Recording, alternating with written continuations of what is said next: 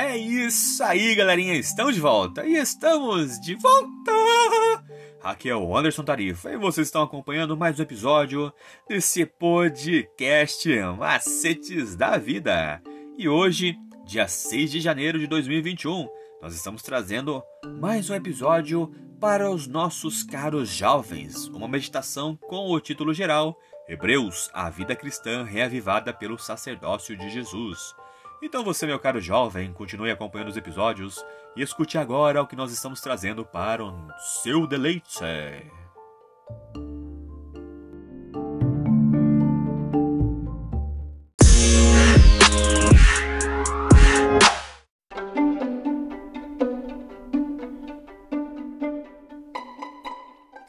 E o tema de hoje é Jesus, o mediador da aliança.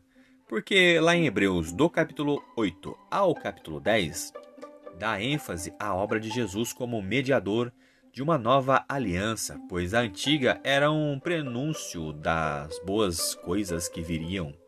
As suas instituições tinham sido projetadas para ilustrar a obra de Jesus, o que ele faria no futuro. E assim os sacerdotes prefiguraram de Cristo, É, mas não podiam fornecer a perfeição que só Jesus oferece. E ministravam em um santuário que era uma figura e sombra do santuário celestial. Jesus ministra no verdadeiro santuário e nos dá acesso a Deus. Os sacrifícios de animais prefiguravam a morte do Messias como sacrifício em nosso favor, mas o sangue deles não era capaz de purificar a consciência. E a morte de Jesus, no entanto, purifica a nossa consciência para que possamos nos aproximar de Deus com ousadia. E ao estabelecer Jesus como nosso sumo sacerdote, o Pai inaugurou uma nova aliança que cumpriria o que a antiga aliança podia apenas antecipar. A nova aliança oferece um sumo sacerdote que não apenas explica a lei de Deus, mas a implanta em nosso coração, que transforma o nosso coração de pedra em coração de carne. E ele produz em nós uma nova criação. Esse sacerdote nos abençoa, concedendo-nos acesso à presença do Pai, do próprio Pai. E apesar de todas as verdades maravilhosas e animadoras contidas no livro de Hebreus, há também uma série de advertências que atingem o clímax no capítulo dez a doze. E essas, essas sessões têm pelo menos dois elementos em comum. Primeiro, todas elas comparam a geração de Moisés com os leitores de Hebreus. E em segundo lugar, nos exortam a desenvolver a fé. A geração de Moisés foi aquela que testemunhou o incrível poder de Deus revelado em sinais e maravilhas na libertação do Egito, mas quando chegou à fronteira da Terra Prometida, não foi capaz de confiar em Deus. E eles careciam de fé, que é a essência do que Deus requer. Sem fé é impossível agradar a Deus. Paulo diz que nós, como a geração do deserto, nós estamos na fronteira da Terra Prometida.